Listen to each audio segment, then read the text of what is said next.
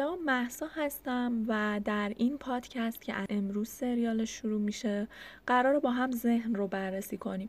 بارها این بحث رو داشتیم با هم که ذهن و دنیای ذهنی چیه؟ روح چیه؟ آیا روح وجود داره؟ آیا انسان اراده و اختیار داره؟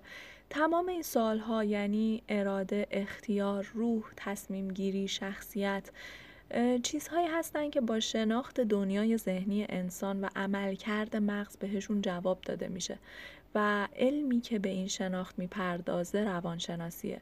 علمی که همه بهش یه نگاه آروم کننده اعصاب دارن در حالی که همیشه گفتم بازم میگم که نگاه ماست که اهمیت داره. بیاین این بار با این نگاه و این پرسش ها و این هدف وارد علم روانشناسی بشیم که عمل کرده مغزمون رو بشناسیم. که یه ذره روشن شه برامون وقتی میشنویم که همه چیز از مغز میاد. که اراده و اختیار شاید یه جورایی بشه گفت که توهمی بیش نیستن. بیایم و با این نگاه وارد دنیای روانشناختی و شناخت ذهن بشیم و برای اولین قدم هم می‌خوام با فروید آشناتون کنم. کسی که یه جورایی بیس و پایه روانشناسی رو برامون ساخت درست یا غلط هر چه که داریم از تحلیل و کم و زیاد کردن اون بیس اولیه داریم. و به نظرم نظریه جذابی و اتفاقا هر کسی هم باید که باهاش آشنا باشه. این از مقدمه کلی داستانمون. بریم وارد بحث اصلیمون بشیم.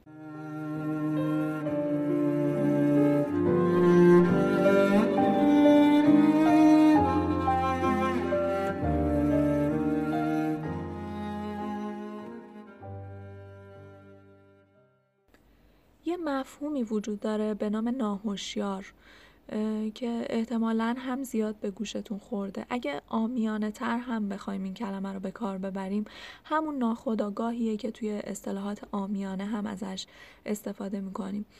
ما آدم ها از رفتارهای آگاهانه خودمون آگاهیم. تمام فکرهایی که مدام توی سرمون حرف می‌زنن سطح آگاهی ما رو شکل میدن. اما فروید معتقد بود تمام این افکار هوشیار توی ذهن ما از یه جای عمیق و تاریک توی مغزمون ساخته میشه. در واقع تمام کلمات که به زبون میاریم احساساتی که حالمون رو می‌سازن و اعمالی که انجامشون میدیم از یه جایی ریشه می‌گیرن که ما نسبت بهش هیچ آگاهی نداریم. اصلا به اون بخش مغزمون دسترسی نداریم اما تمام آگاهی ما از اونجا میاد. مثلا یه مثالی اگر بخوام بزنم آقای رو تصور کنید که خانومی رو می‌بینه و به نظرش اون خانوم بسیار جذاب میاد. اون مرد هیچ وقت نمی‌تونه بفهمه واقعا دلیل اینکه از اون زن خوشش اومده چیه. ممکنه اون زن به شدت ویژگی هایی داشته باشه که اون ویژگی ها شبیه به ویژگی های مادر اون مرده. یا مثلا ممکنه یه ویژگی خاص داشته باشه مثل اعتماد به نفس که اون مرد شاید هیچ وقت توی زندگیش نتونسته آدم با اعتماد به نفسی باشه و این رو نشونه ای از جذابیت توی ناخودآگاه خودش تفسیر می‌کنه. یعنی کسی که اعتماد به نفس داره آدم جذابیه. یه مثال خیلی ساده بود برای اینکه یادمون بمونه. در توضیحی که فروید از عمل کرده ذهن میده تمام افکاری که ما در سطح هوشیاری خودمون احساس می‌کنیم افکاری هستن که ریشه در ناخودآگاه ما دارن. یعنی تمام این تفسیرها و تحلیلها و بررسیها در سطح ناخودآگاه اتفاق میفته و مرد در نهایت چیزی که حس می‌کنه این نیست که این زن اعتماد به نفس داره پس برای من جذابه. تنها چیزی که حس می‌کنه اینه که این زن چقدر جذابه. تمام این ساز و کارهای تحلیل و بررسی کردن ها کار مغز به ما ربطی نداره و در سطح ناخودآگاهه که اتفاق میفته پس ما ممکنه که از رفتارهای آشکار خودمون آگاه باشیم. اما معمولا از فرایندهای ذهنی که پشت اون قرار داره تا اون رفتار آگاهانه رو بسازه بیخبریم. بارها براتون از مکانیسم و سیستم عمل کرده مغز حرف زدم. اینکه اگر ساز و کار مغز رو بشناسیم شاید اختیار برامون یه ذره مبهم بشه و شک کنیم به اینکه آیا این ما هستیم که تصمیم گیرنده ایم یا مغزه که در واقع داره ما رو هدایت می‌کنه. روانشناسی و مطالعه مغز و ساز و کارش به همون کمک می‌کنه بهتر و بیشتر با این سیستم آشنا بشیم. حالا یه سوال مهم مطرح میشه.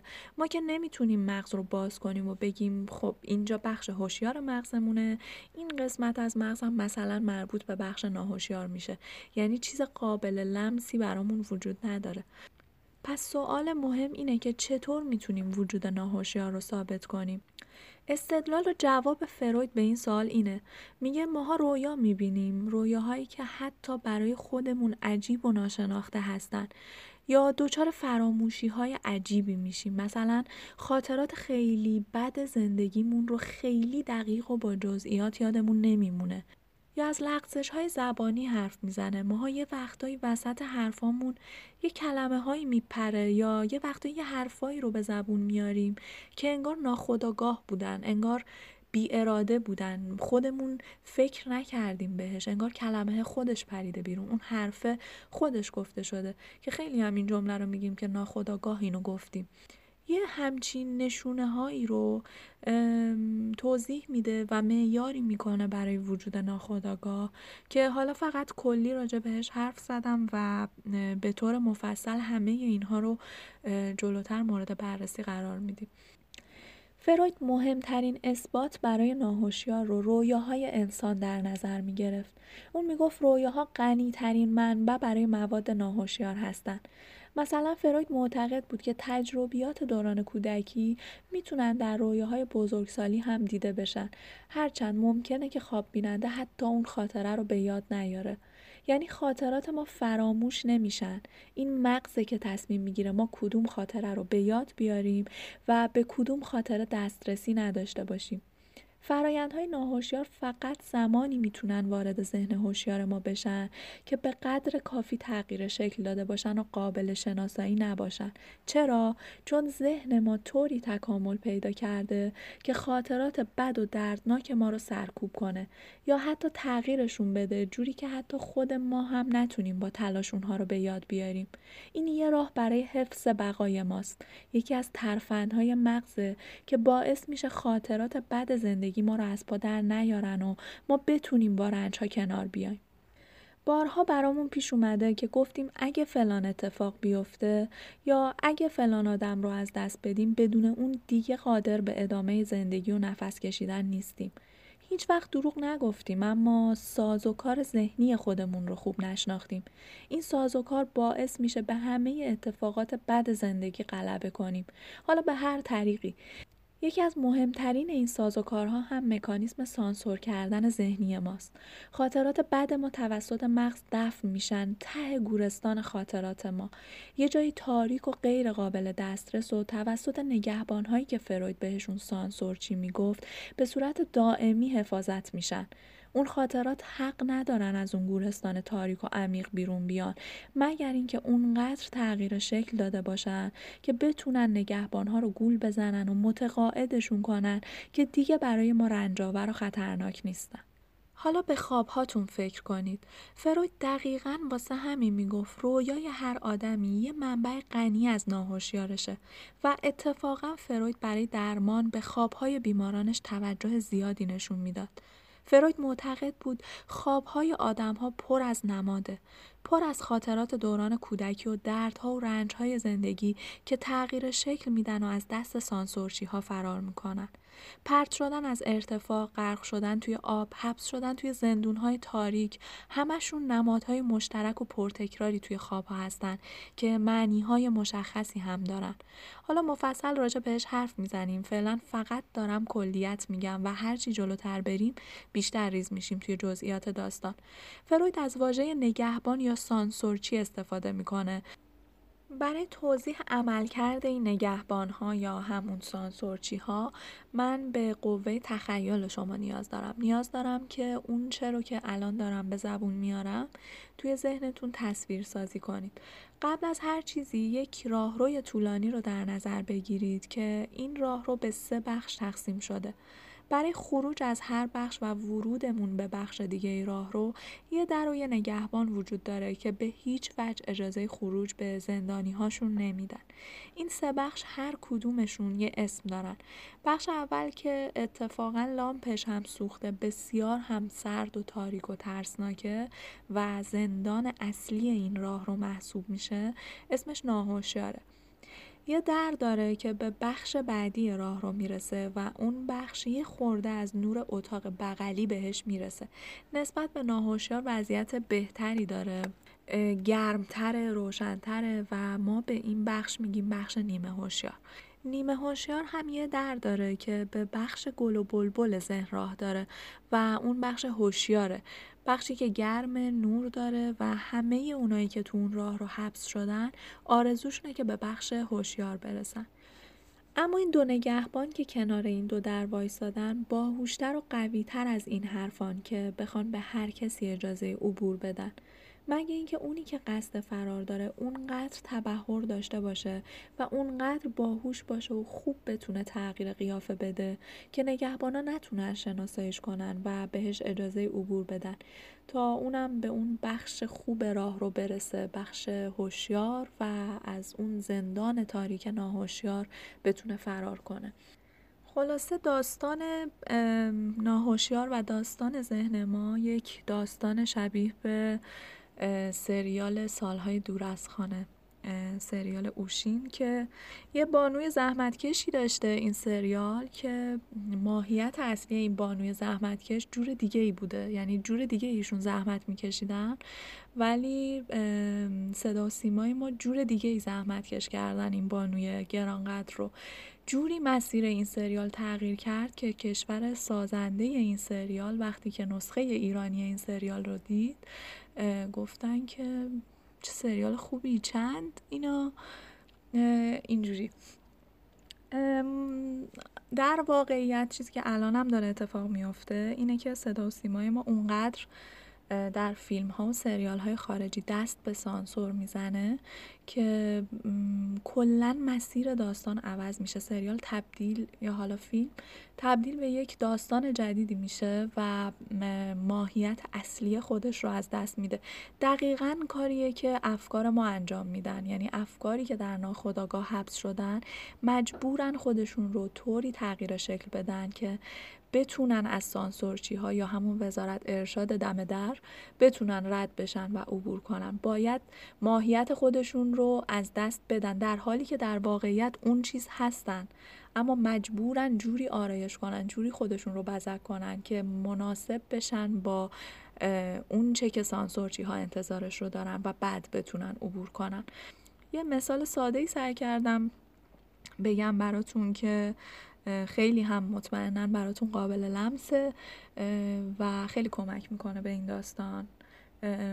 افکار ما دلیلی داره که به ناخداگاه میرن. این تکامل ذهنی ماست ذهن ماست که اولین وظیفه و مهمترین وظیفش اینه که بقای ما رو حفظ کنه.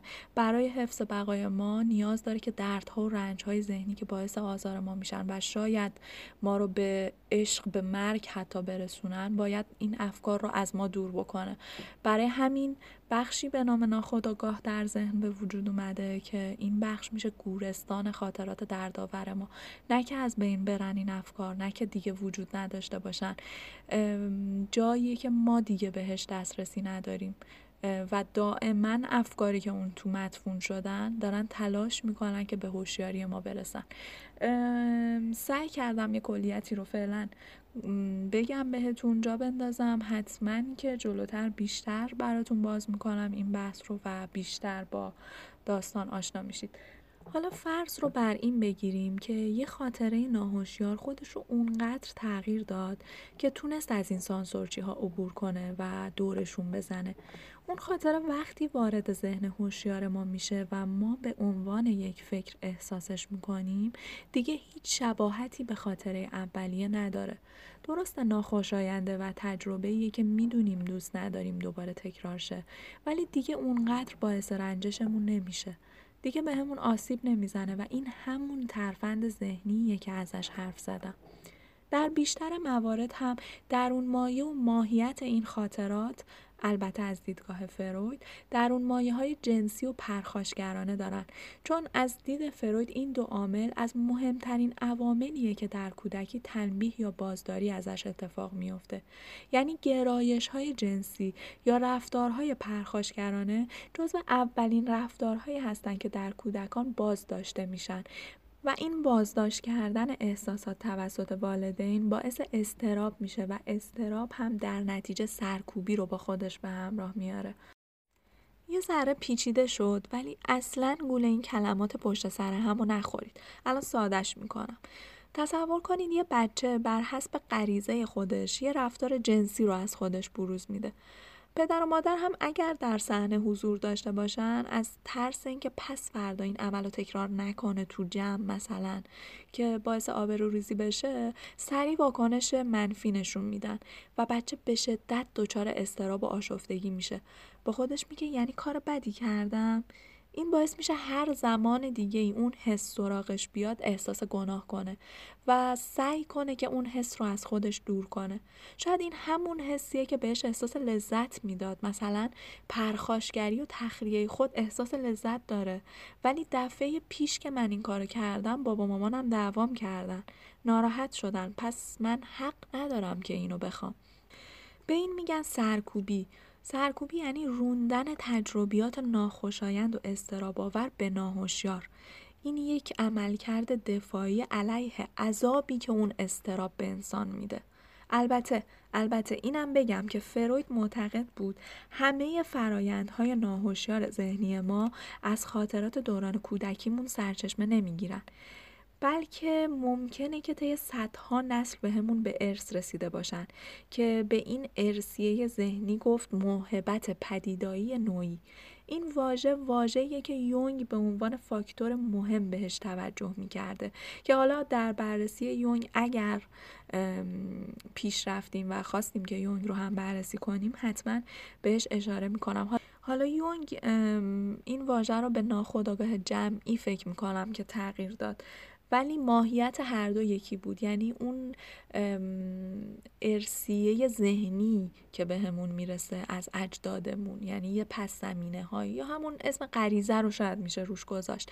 ما می‌تونیم به غریزه به عنوان یک ارسیه ذهنی نگاه کنیم که اسم اینو فروید گذاشت موهبت پدیدایی نوعی. اما فروید از موهبت پدیدای نوعی یا ناخودآگاه جمعی به عنوان آخرین چاره استفاده می‌کرد.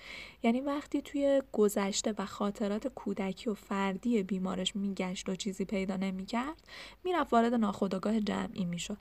ناخودآگاه جمعی رو هم اگر بخوام براتون مثال بزنم توی روانشناسی اگزیستانسیال مثال های جذابی براش داریم. مثلا میل به بقا مهمترین نیاز انسانه یه نیاز غریزیه.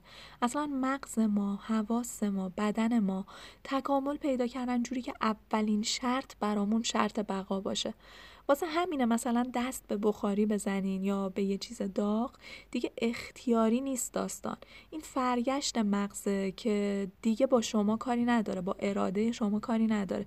داری آسیب می‌بینی پس دستتو می‌کشه عقب. اونم یه نوع ناخداگاه دیگه. در مقابل میل به بقا ما ترس از مرگ رو داریم که خب این یه نوع ناخداگاه جمعیه که خواه ناخواه به همون می‌رسه از اجدادمون. حالا مثال های زیادی داره که به وقتش راجع بهشون توضیح میدم. نکته دارم. یه نکته خیلی مهم. زمانی که داریم از ناهوشیار حرف می‌زنیم واژه ناهوشیار یه واژه غلط اندازه. شاید این تصور رو تو ذهنمون بیاره که وقتی میگیم ناهوشیار منظورمون فعال نبودن یا خاموش بودنه. در حالی که نیروها در ناهوشیار مدام دارن برای رسیدن به هوشیار تلاش می‌کنن و خیلی هاشون هم موفق میشن. هرچند شاید با خود واقعیشون فرق داشته باشن ولی بالاخره موفق میشن. مثلا یه پسر ممکنه خصومت شدیدی رو نسبت به پدرش داشته باشه. مثلا مثلا. این شرایط رو در نظر بگیرید یه تک پسری توی خانواده پدری داره که یه مدت معتاد بوده و الان با اینکه پدرش ترک کرده ولی خب اونقدر بهش آسیب زده این اعتیاد حالا جسمی روحی اجتماعی که پدرش توانایی کار کردن رو نداره. تک پسر بزرگ خانواده مجبوره که برای خانواده نوناور باشه. از علاقش تحصیلش جوونیش روزای خوبش بزنه و کار کنه تا خانوادهش بتونن روپا بمونن یا به هر حال بگذرونن زندگی رو یه جوری. پسر در ناخودآگاه خودش مطمئنا یه سری افکار سیاه و مدفون شده داره. مثلا اگر پدرم معتاد نبود اگر پدرم کار می‌کرد اگر من مجبور نبودم خرج خانواده رو بدم اگه می‌تونستم تو رشته که دوست دارم خارج از کشور تحصیل کنم و هزار تا اگه دیگه که اگه شرایط پدرش این نبود یا بهتره بگیم اگه یه روز معتاد نمی‌شد واقعی بودن پسر مطمئنا حس تنفر از پدرش رو تجربه کرده بارها. اما این حس تنفر بهش استراب میده. پدرش عزیزش هر چقدر هم بد. حس محبت و علاقه و زحمت و سالها بزرگ کردنش. این تناقض ها اون حس تنفر مقابل همه این حس ها قرار می‌گیره و باعث میشه پسر بترسه. باعث میشه دچار استراب بشه از این حس تنفر. اینجا مغز مکانیسم دفاعیش رو شروع می‌کنه. یه سری فکر آسیب زننده وجود داره. منشأ کجاست؟ همون حس تنفر. راه حل چیه؟ زندان ناخودآگاه. اون تنفر میره توی ناخودآگاه حبس میشه و تقلا می‌کنه و تلاش می‌کنه که از اون زندان در بیاد. یکی از راه های فرار خوب از اون زندان چیه؟ واکنش وارونه. که کامل و مفصل بعدها توضیح میدم. الان یه سری توضیح خلاصه فقط در رابطه با این مثال. در این مثال و کلا در فرایند واکنش وارونه اون حس از زندان ناخودآگاه در میاد با آرایشی دقیقا نقطه مقابل خودش. یعنی حس تنفر تبدیل میشه به حس عشق و دوست داشتن. آرایش عشق و دوست داشتن می‌کنه در حالی که ماهیت واقعی خودش همچنان حس تنفره. از سانسورچی ها عبور می‌کنه چون حس عشق و دوست داشتن که استراب و رنج نمیده. کار سانسورچی ها اینه که استراب و رنج رو مانع بشن. تنفره که درد و رنج میاره. حس عشق و دوست داشتن می‌تونه عبور کنه. پس این حس بزک کرده با عشق رهسپار هوشیاری میشه. ذهن ناهوشیار پسر اون رو برای ابراز خصومت به طور غیر مستقیم وارد نمایش اقراق‌آمیز محبت و چاپلوسی می‌کنه. این فقط برای اینه که اون فکر بتونه ذهن رو فریب بده و به خاطر همین دقیقا شکل مقایر با احساس اصلی رو به خودش می‌گیره. ولی همیشه متظاهرانه و مبالغ آمیزه به این مکانیسم میگیم مکانیسم واکنش وارونه که در بخش مکانیسم های دفاعی مفصلتر راجع بهش صحبت میشه. فعلا هدف فقط جا انداختن مبحث ناهوشیار بود. اینکه آشنا بشیم با این بخش ناشناخته و دور از دسترس. اینم یادتون باشه. هیچ کس بدون کمک روانکاو و روش های خاص نمی‌تونه به ناهوشیارش دسترسی پیدا کنه. پس اگر فکر می‌کنید می‌دونید تو ناهوشیارتون چی داره میگذره سخت در اشتباهید. مغز ساز و کارهایی داره که دونستنش باعث میشه شناختتون رو از خودتون بیشتر کنید. دقیق شید رو رفتار خودتون و اون وقت خندتون بگیره از ترفندهایی که مغز روتون پیاده می‌کنه. ببندیم تا همینجا این اپیزود رو. من در اپیزود بعدی براتون از بخش نیمه هوشیار و هوشیار ذهن حرف می‌زنم. سعیم بر این بود که مفاهیم تخصصی نظریه فروید رو بسیار ساده جوری تعریف کنم که مخاطبان عام هم بتونن ازش استفاده کنن و براشون قابل فهم باشه. امیدوارم که موفق بوده باشم. حتما نظراتتون رو به هم بگید که بسیار کمک کننده است در این مسیر برام. بسیار هم مراقب خودتون باشید توی این روزهای عجیب و غریب و تا به زودی خوب باشید و بدرود.